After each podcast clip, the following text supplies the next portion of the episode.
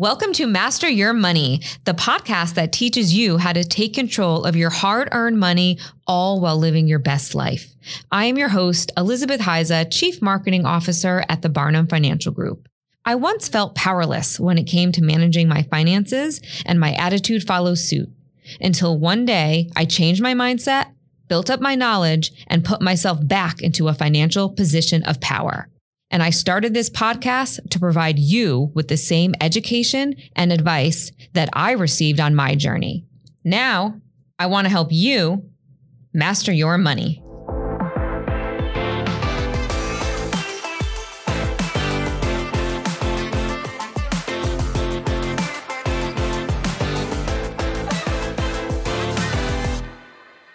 Hello, Master Your Money listeners. Today we are here with Dr. Daralee Barbera. Daralee is a professor, a professional business coach, consultant, speaker, and author. And Daryl Daralee is the 70th recipient of the Will G. Farrell Service Award presented by NAIFALA and the Society of FSP. She's going to have to tell us what all that means, which I know she will.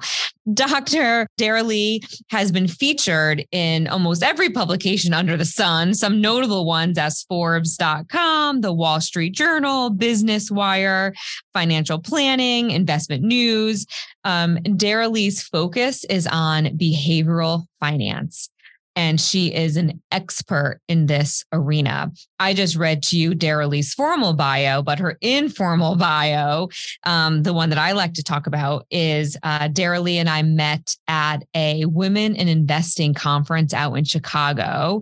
No surprise, Daralee was one of the speakers on a panel talking about behavioral finance. And I was just struck by everything Daralee had to say in her work, mm. Daralee helps to educate financial advisors and clients on consumer buying patterns and some of the, the internal struggles that an investor will go through when trying to make money moves. And she helps educate people on a lot of the factors that exist in that space.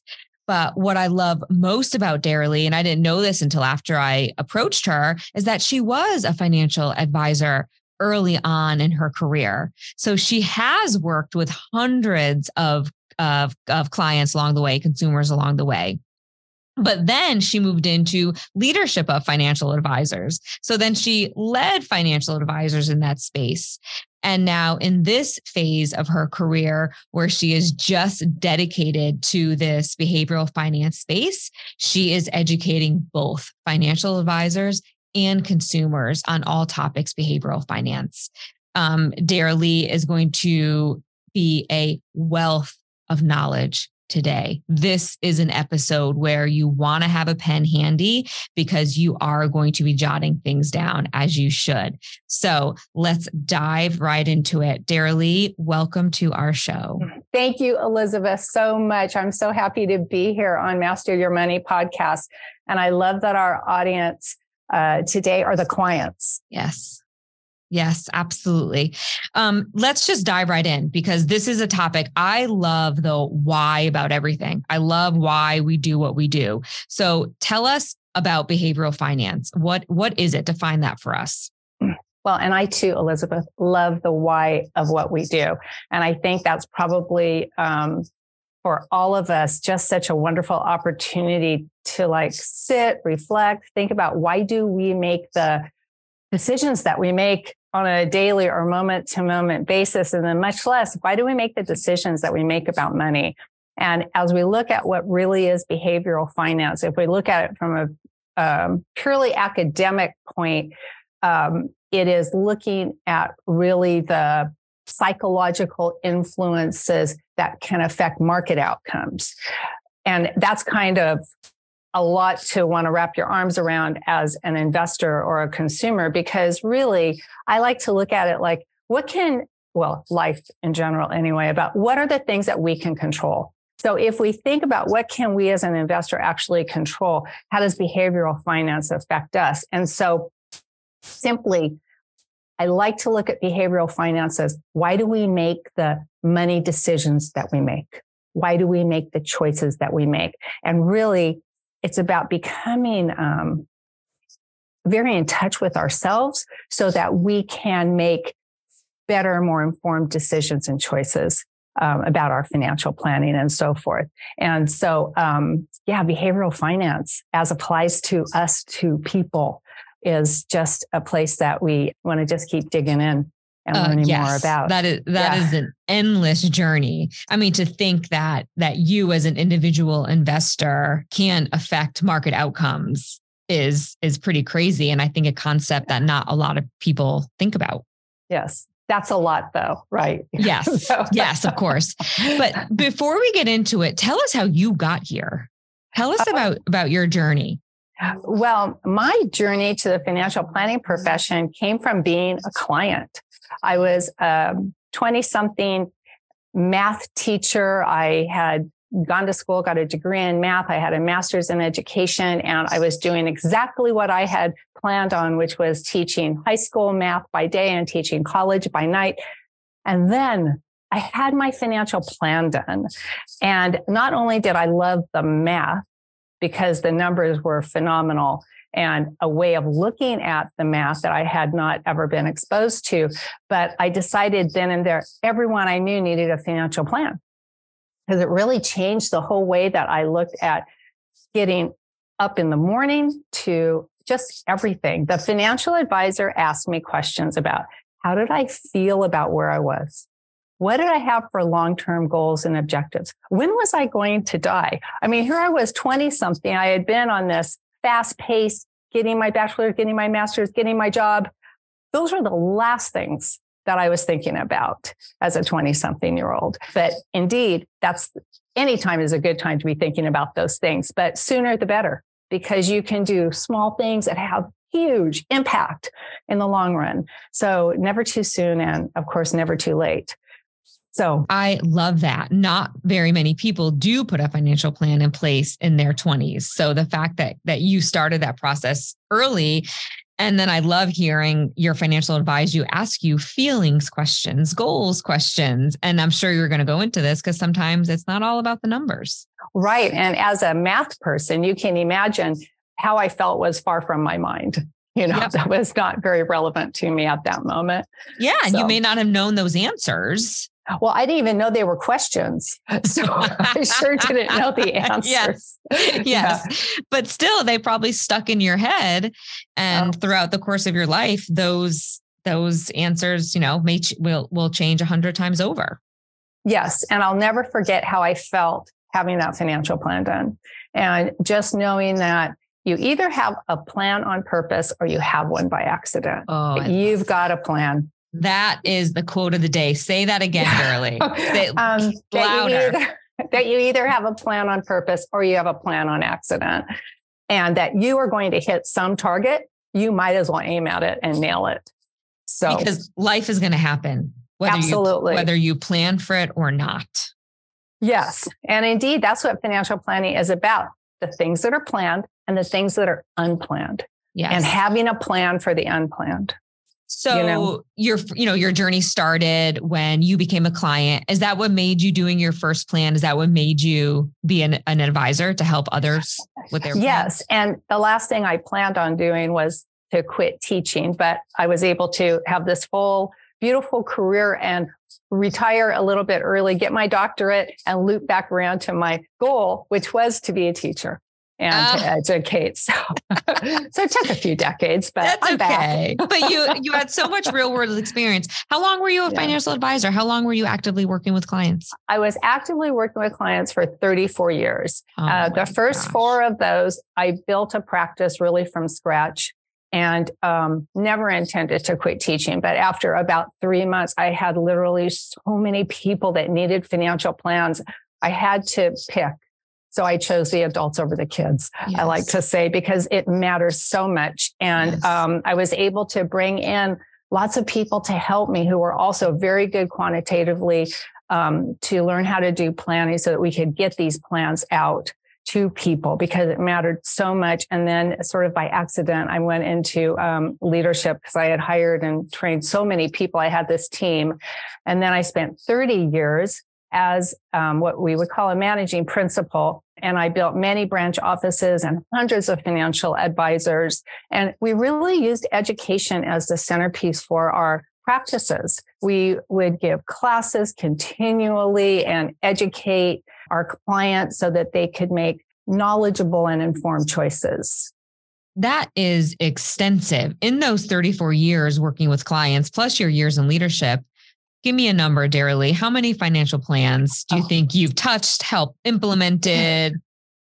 Do you know, it's kind of funny. I knew you might ask that. and I was thinking, well, gee, what if I only looked at two financial plans a day? That would be like 17,000. Oh my and, gosh. And I was actively involved in so many clients, you know, thousands of clients actually over those years. And I was so, um, you know, honored to be able to be part of their planning throughout their lives. And some clients I got to stick with for, you know, three, three and a half decades. And then even after I retired to stay in touch and watch the power of their early planning.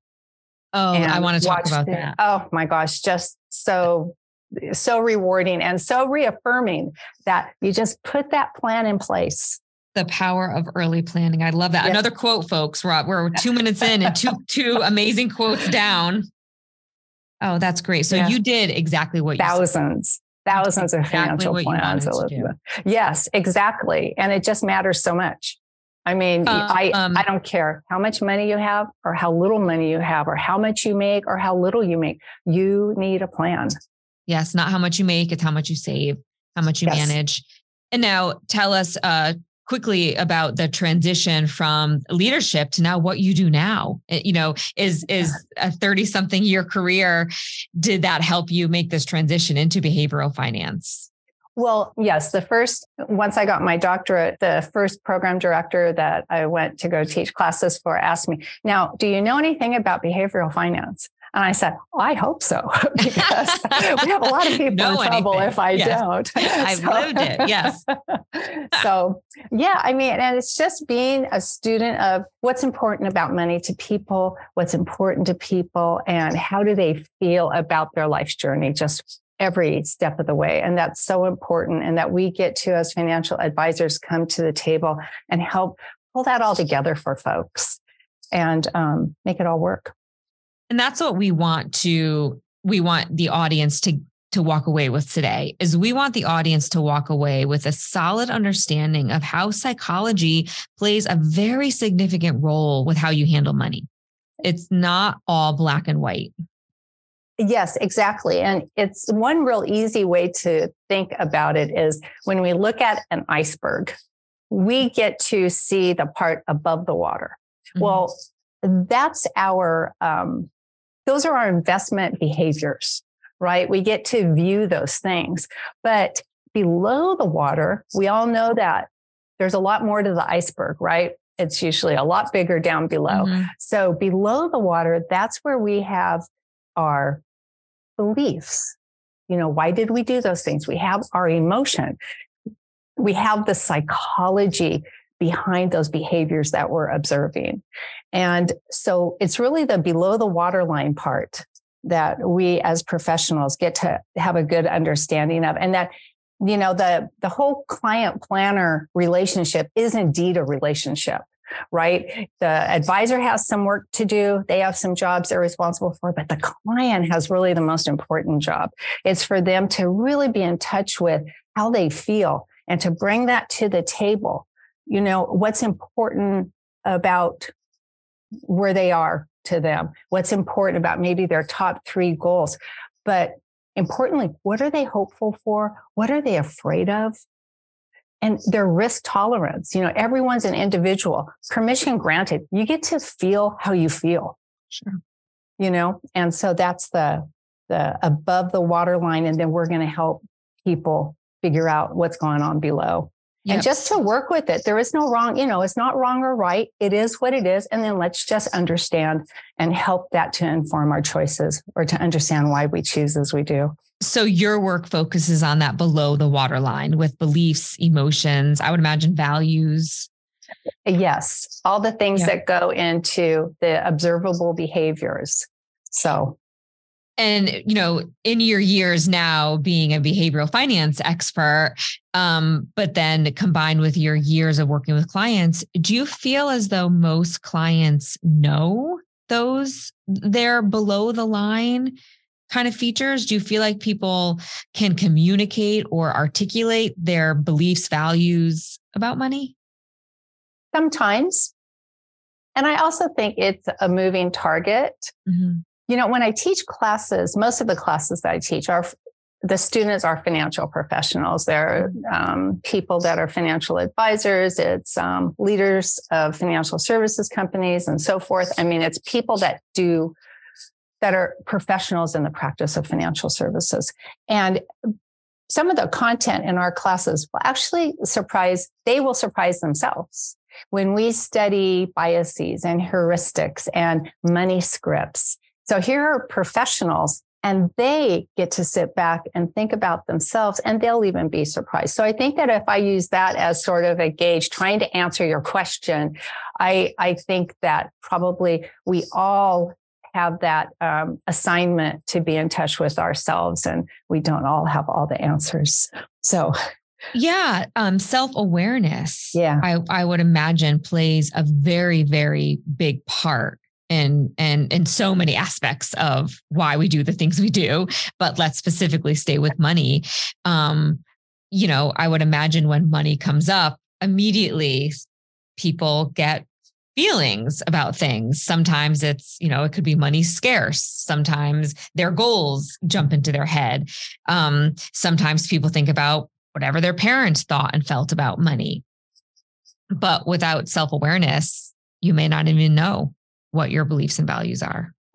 Well, and that's interesting what you said, you know, about what our parents, you know, like the really the money scripts that we can come to the table with. It is kind of interesting to think about um, what's our first experience with money, you know, or what did we grow up around? you know, and does that really inform and impact the choices that we make today? And it may be surprisingly uh, yes, it does. And then you have to stand back and go, okay, often those old money beliefs are ones that we've left unchallenged all our life, and they may not be functional or appropriate anymore. Um, and we may need to replace them with more useful tools. What is the money script? Well, my answer to that is that it's an interior aspect of financial planning. But if we can just frame it up with what's a financial plan, oh, right? Oh, beautiful. So a financial plan is where we take a snapshot of the moment for the client. And we're looking at two things. We're looking at really the exterior aspects of the money and the interior. And that means the exterior is usually what people think of, right? When I had my financial plan done, I thought it was just about the numbers, the math. Mm-hmm. So the exterior aspects of the financial plan it's the money, it's more the academic, it's quantitative. That's dollars in, dollars out. Yep. Yes, yes. And then the other side, that's the interior aspects. That's the qualitative components. That's the how do you feel about where you are? And that's where the money scripts or biases can come into play. Mm. So when we look at both of those, actually, the quantitative and the qualitative, we actually need to look at the past. What has the client historically done? We look at today because we need to know what they did in the past. How does it inform today? If we ignored the past, that would be silly, right? Mm-hmm. You know, so uh, because there might be some, some history there that really does inform what's going on today.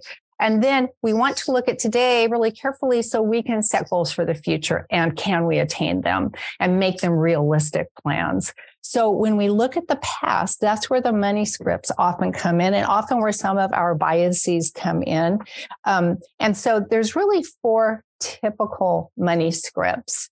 And one of them would be, that I'll just tell you the titles of them. So money avoidance, money worship, money status, and money vigilance. So those would mean things like money avoidance. It's based on the belief that money is basically bad there are some people that they actually feel that way and it creates a lot of anxiety for them. So they avoid talking about money, yes. uh, managing money, maybe even you know making money because they just have this kind of resistance, this avoidance to it. Yes, Elizabeth, you actually hit the nail on the head that they may really feel inside that they don't deserve to have money. So, so that would be more that money avoidance. Okay. And then there's money worship, where someone might believe that money is the answer. It will make them happier. It yes. will solve all their problems. Um, they might have the belief that if only they had more money, everything would be better. Okay, so that's more the that answer money to everything. Yep. Yes, that's more that money worship. And then there's the money status, where someone might equate their self worth to their net worth, or they might believe that your success equates to how much money do you earn. So more that status approach. And then the last is money vigilance, where it's someone might be more inclined to, they're going to save, they're not going to spend. They're very private about their money, um, great discretion around money. So those are kind of the four categories. And, you know, like with anything that we look at, it's all relative mm-hmm. right? And it's not like you're either one or the other. It's not like one is good and one is bad.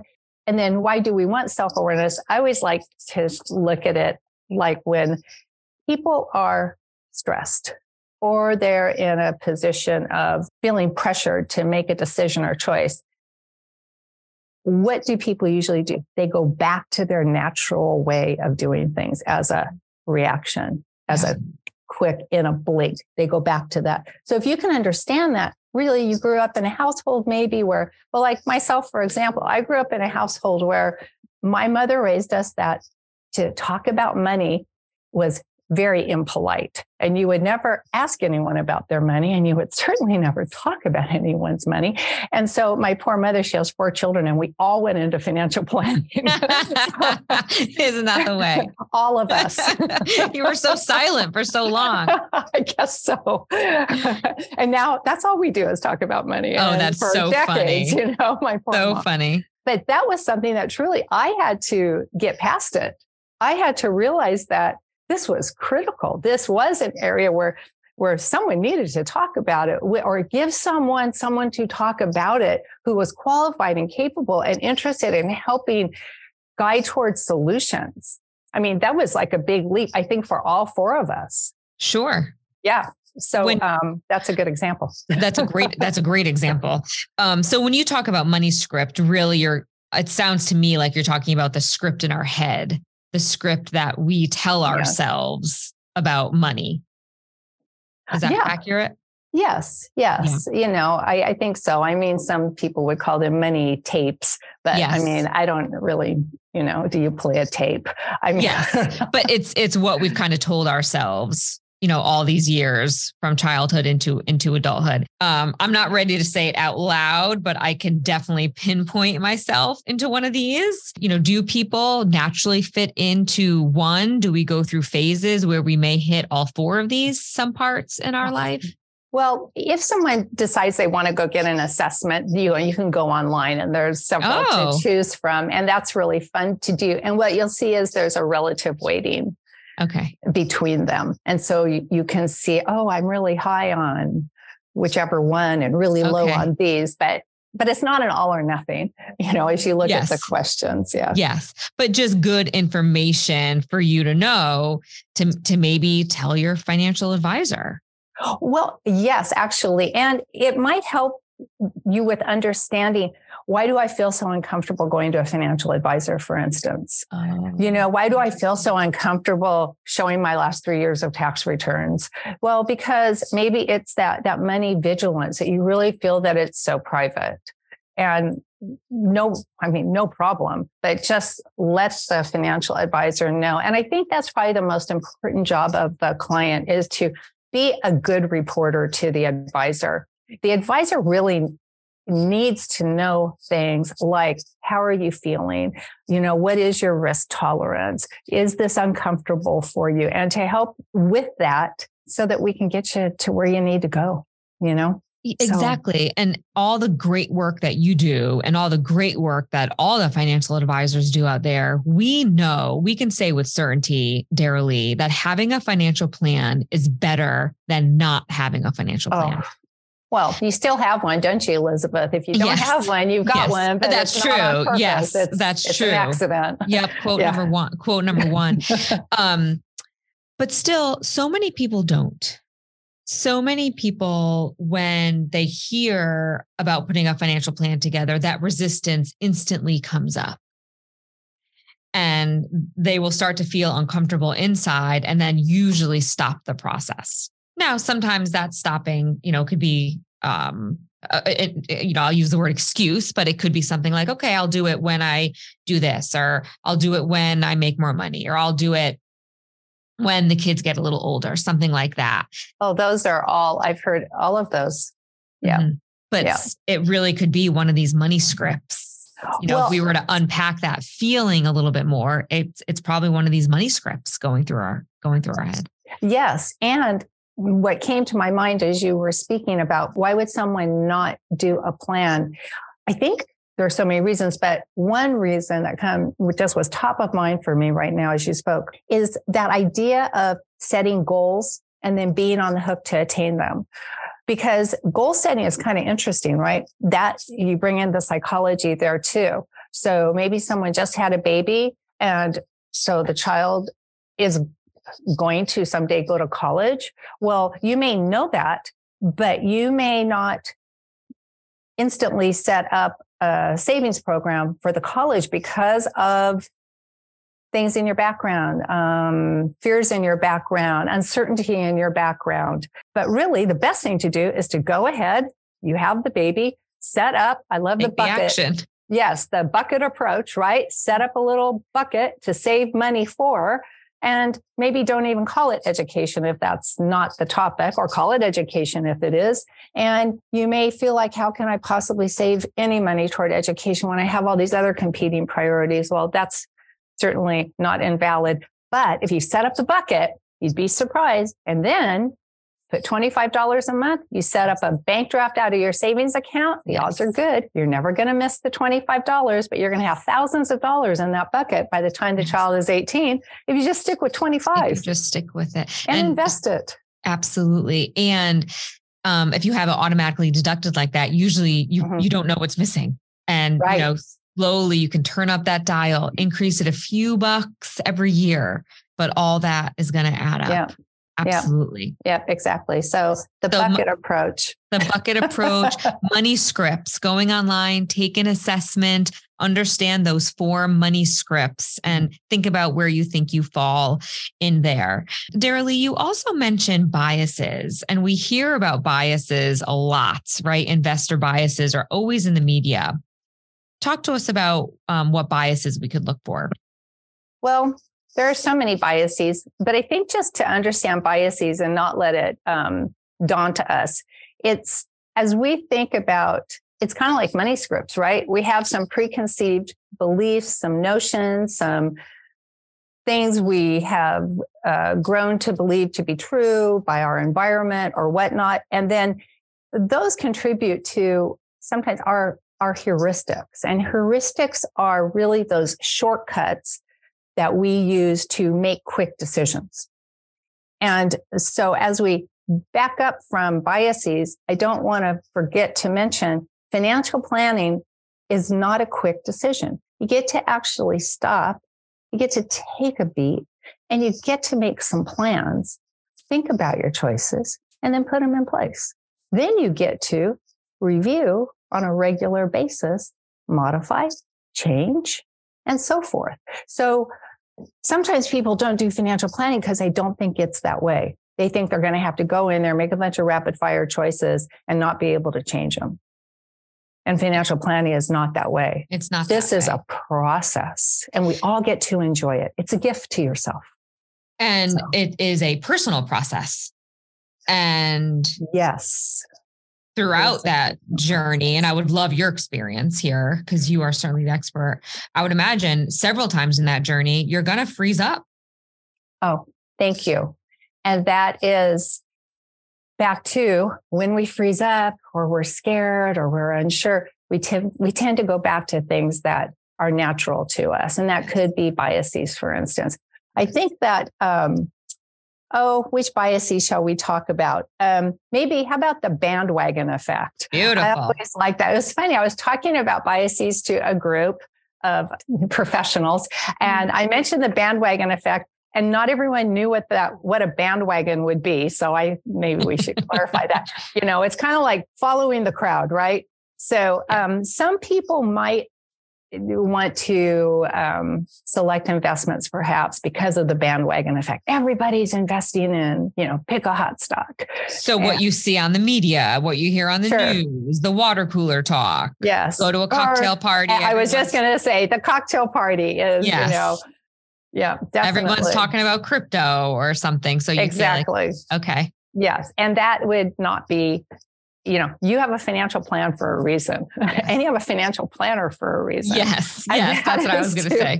Yes, and that is to help you with those moments. Yes, you, but you want to take those moments and go, "Hey, I was at a party last night. Everybody's talking about crypto, right? Mm-hmm. So, so should I? Yes, and, and then and, listen. And I can't speak for what your financial advisor would say, yes. but yes, listen. Yes. But ask, the point is in, ask, inquire, and then listen versus take action and then, you know, ask later or just go ahead and take an action because that's what you've heard. That's great. Yes. I, and at a cocktail party, a valid statement is I'll talk to my planner tomorrow. Yes. okay. Because I have one. Yes, I am exactly. cool. Yes. I am did, smart. Who did you consult before you that's made right. the move that you made? Oh, that's great. Exactly. I, exactly. I think all of us at one point in our lives has jumped on a bandwagon of some sort. Well, yes. And, you know, sometimes that helped us make a better decision next time or it was the right thing. I mean, it just depends. But the nice thing is you've got a financial advisor in your corner who's only going to make recommendations for you based on your plan. Based on your plan. Not based on what was on, you know. Yes, not based on your neighbor's uh, plan or yes. your, your friend's plan. Exactly. Or That's how another- the markets closed in Asia last night, you know. So yeah. What's another what's another biasy people should how, look out for? How about themselves? status quo? Oh. I kind of think that's a good one to mention. So that's where you would avoid change. And um, I think in financial planning, as I think about cases, sometimes when um, someone passes away and they leave assets to the heirs, they are hesitant to make a change. And so I would once again say, you've got to look at your financial plan and your financial planner and look at those assets. I mean, I can think of examples where there were rental properties. Well, the heirs were not equipped to own rental properties. It just was not their thing. Sure. And they hung on to it and it was just not the right thing to do. Or to have um, aggressive equities in the portfolio and that was so contrary to the client's risk tolerance. But they felt they had to hold on to it because, you know, the deceased must have known what they were doing. Well, yeah, they did. They knew what they were doing for themselves and their plan, but they're not here anymore. Yeah. So now it's your plan. Yes. So, um, so I think, you know, I have so many examples of that where it is a refresh, reboot. It's yes. now just you. Yes, because plans plans are fluid. Plans can change. they, they are. And in fact you know to that point elizabeth from the moment that you do your plan it's already different the next morning when you wake up. Absolutely. because the markets have changed. Life has changed. It's already i want to say obsolete but okay ready for review. And that's why when we set goals and back to kind of why do some people not want to do a plan? Because goal setting might feel like a big responsibility or something they just don't want to one more thing to sign up for but that's where we come in is to help make it happen and make it easy and painless but resetting is really important to give yourself permission to do and indeed it's just a continual series of resets sometimes yes. we yeah, overshoot the goal. Sometimes we're right on target for the goal. Sometimes we're under the goal. So, okay, we just reset. And that and is part of the process. It is. And releasing that feeling of, well, I already did my plan, so I'm good. Or, you know, releasing the fact that your plan has to stay exactly the same. Oh, thank you. I mean, just to say I did my plan, I'm good. Oh, every financial advisor goes, no, no, no. I know. And, you know, when we were prepping, you and I could have gone on forever. We both love this topic, but you had mentioned there's, you know, well over 25 biases. So we're not going to go through all of them, but just no. give us just give us one more that oh, we can, we can learn about. Maybe um, the sunk cost fallacy mm. that because you've invested so much in something, oh yes, you don't want to abandon it. Can you give an example? Oh gosh. Yeah, literally that you've invested so much money into a holding that you don't want to abandon it. But if you yes. look at your financial plan and we think about asset allocation, you know, it could be even that that has grown to be so huge that it's a disproportionate amount of your portfolio. And we need to actually bring it down. Sorry, you got to sell some of your favorite stuff yes. because it's just not prudent to have you know 99% of your holdings in your favorite stock you know? Yeah you know, so and so not wanting not to give always, up on it. Right it's not always bad. It could be that it was just so good but we have to go back to the fundamentals for the long haul there. So yes. I think that could be one. So maybe those are some good ones to um, leave with well, it just goes to show that there's always a reason behind everything. You know, there's there's a mm-hmm. reason why you're not letting go of that stock or there's a reason why you made the decision that you made. So having the self-awareness to say, "Ooh, I could be stuck in one of these biases here." Yes, well, and it is some people don't want to sell ever yeah. much less when it's high. Well, yes. when would you want to sell when it's low? yes this is where your financial advisor comes in is of to course those types of choices eh, Daralee, you spoke a lot at the conference and this is what really pulled me in with you so i can't wait to talk about this subject but you talked a lot about kind of our like a decision making matrix like the, the three parts of making a decision Oh, we- yes. Well, and if you think about what does a financial plan do, and maybe this is one reason people are hesitant to have a financial plan is because a financial plan is probably going to ask you to make a change. Yes. All right. Because, yes. you know, back forever ago when I'd say to someone, I'd love to do your financial plan, they go, no, that's okay. And I'd say, well, gosh, if everything you're doing is great, the plan will show you that it is. And if there's anything you could tweak just a little, the plan will show you that too. Right. Mm-hmm. So basically, the plan is going to ask the client to make a change somewhere which mm-hmm. is like how, how exciting is that? Well, most mm-hmm. people, how do they feel about change? You know, not great, especially no, with their great. money. Yes, or with maybe everything in life. With everything, yes. So change is probably people's least favorite thing. So in thinking about change and why are people hesitant to change and what can we do to help people with that process of change, I kind of boiled it down to three things. And that people need to be ready, willing, and able to make a change. And that actually, silly as it may sound, um, bubbled up from doing all my doctoral studies.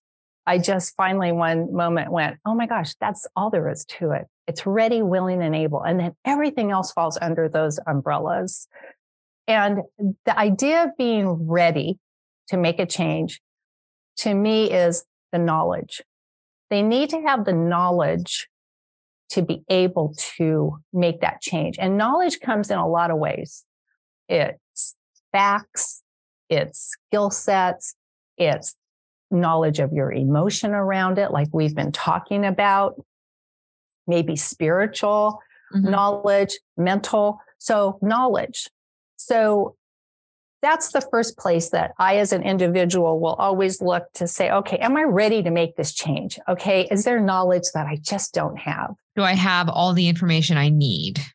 Yeah. And, and do I know really what is the what of this whole thing? So knowledge is like the what. The second one is the willingness. And that's really two things. That's the motivation to do it, but that's the why. You know, we all talk so much about what's the most important thing. It's your why. So let's go back to that. It's your why. Mm-hmm. So is it, um, you know, kind of back to the kids going to college, right? What's the why around that? Okay. So, um, well, that's interesting. If we could pause there, because I think a lot of parents, I have young children. Everyone knows I have three young kids. And of course, it, it goes without saying, I want my kids to go to college.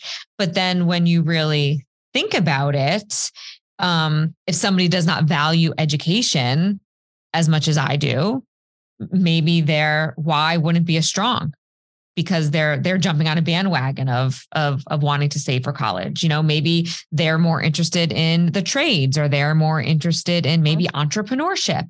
So there's parts of them, you know, where the bandwagon is saying you got to save for college as soon as they're born, you got to save, but their why is like, mm, I don't, I don't really agree.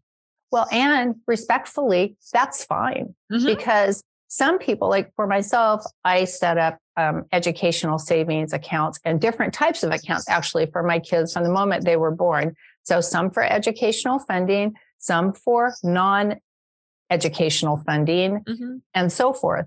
Um, but I would always, with advisors in training about educational funding programs, say, ask the question, how do you feel about educational funding to clients? And then stop and listen because everyone is coming from a different place. And for instance, I can think of clients who they had to pay for their way through school and they were going to let their children do that too. Sure. Because they felt that was an invaluable experience. Yes. And then I know clients who they did not want to bias their children toward uh, college. And I know of those clients, their kids, the, the kids have tremendously successful businesses in the trades. Sure. And so you just have to ask the question, then listen, and then we plan around that. And then I did have clients who they were so resistant to setting up educational funding. And it came out to be that they would have offended their parents because the grandparents were going to be paying for that. And that was their culture and what had always happened for generations. And once wow. they explained that, I said, Oh, no problem. You know, so it's like ask the question and then just listen. And then we plan around that. Yeah. So, this, this is a, and I, I want you to go about able, but, um, willing is a huge, is a huge factor because most people say, yeah, I'm willing. I'm, I'm here, aren't I? But if you unpack that a little bit deeper, truly, what is your motivation? What is your why? You know, are you, are you coming prepared with that? Yeah. And kind of back to motivation, you know, motivation comes in a lot of different ways. And it, whether it's an intrinsic motivation, it's an extrinsic motivation, it's due to a goal orientation, it's self efficacy or confidence. Mm-hmm. You know, all those things fall under motivation. Mm-hmm. So, so that's that, you know, um, being willing. So we have to really stand back and go, am I willing? Yep. And then to, as you said, unpack it and understand it. Yep. And then to be able. And that's the how. How will I do this?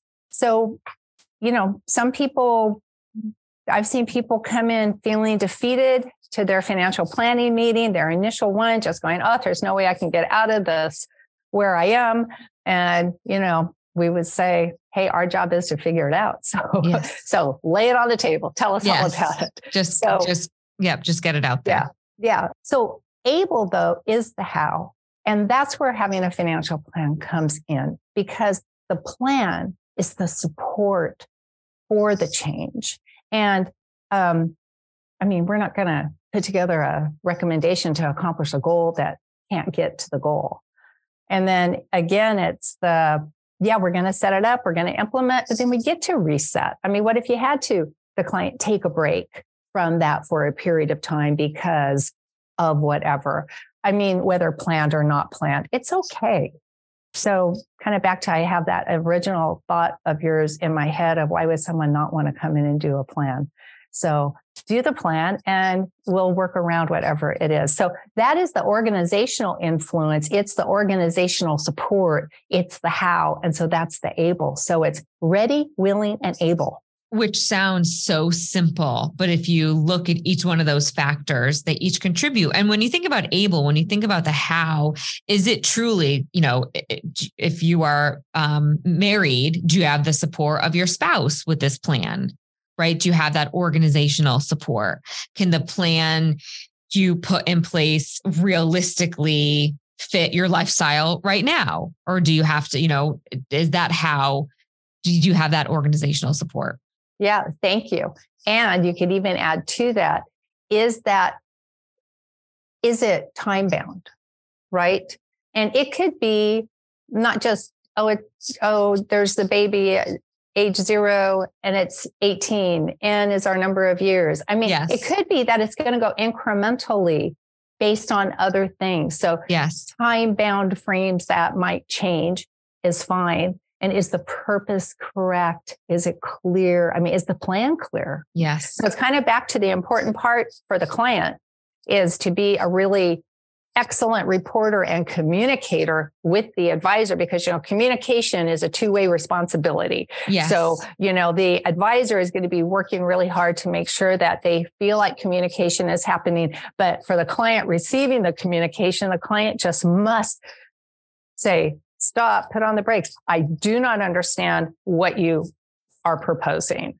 you know and so we've got to really have it be a clear process for that being able to happen right That- yes, that goes back to the first thing that you said is that you are in a relationship with your financial advisor. Yeah. And that is there's responsibilities on both sides. yes Holy smokes. We are up on time and you have shared such an incredible amount. I mean, all the nuggets of information, um, the money scripts, the biases, the uh, matrix to how to make a change.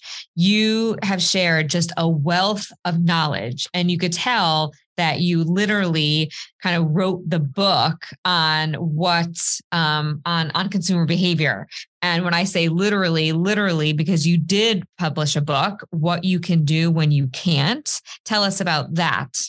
well just kind of in a nutshell um and it is available on amazon so thanks for bringing it up Of course, So- of course. Actually, I saw that it's on sale for twelve dollars and forty cents. So it could be the best fit, twelve dollars and wrong. forty cents.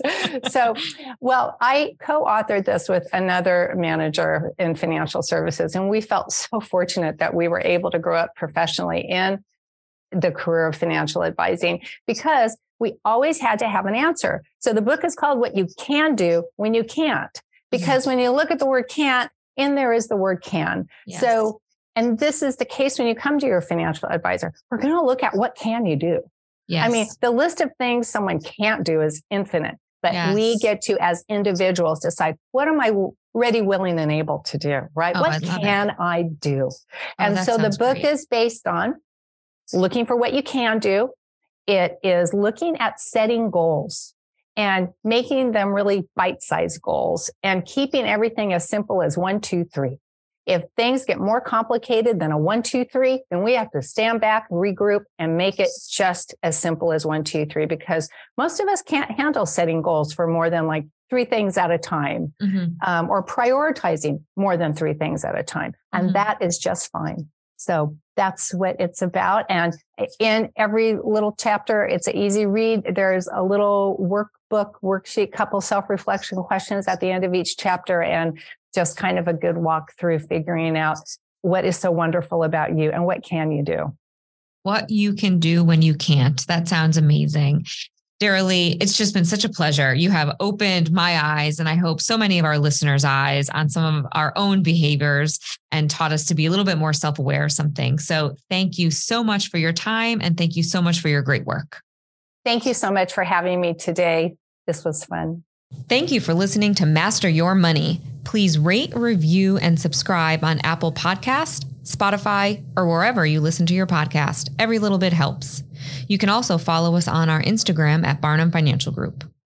If you're interested in connecting or working with a financial advisor at the Barnum Financial Group, the links are in the show notes of this episode. All opinions expressed by the program participants are solely their current opinions and do not reflect the opinions their respective parent companies or affiliates or the companies with which the program participants are affiliated. Investments or strategies mentioned in this program may not be suitable for you, and you should make your own independent decision regarding them. This material does not take into account your particular investment objectives, financial situation, or needs, and is not intended as recommendations appropriate for you you should strongly consider seeking advice from your own investment advisor. Securities and investment advisory services offered through qualified registered representatives of MML Investor Services LLC. Member SIPC, 6 Corporate Drive, Shelton, Connecticut 06484, telephone number 203 513 6000.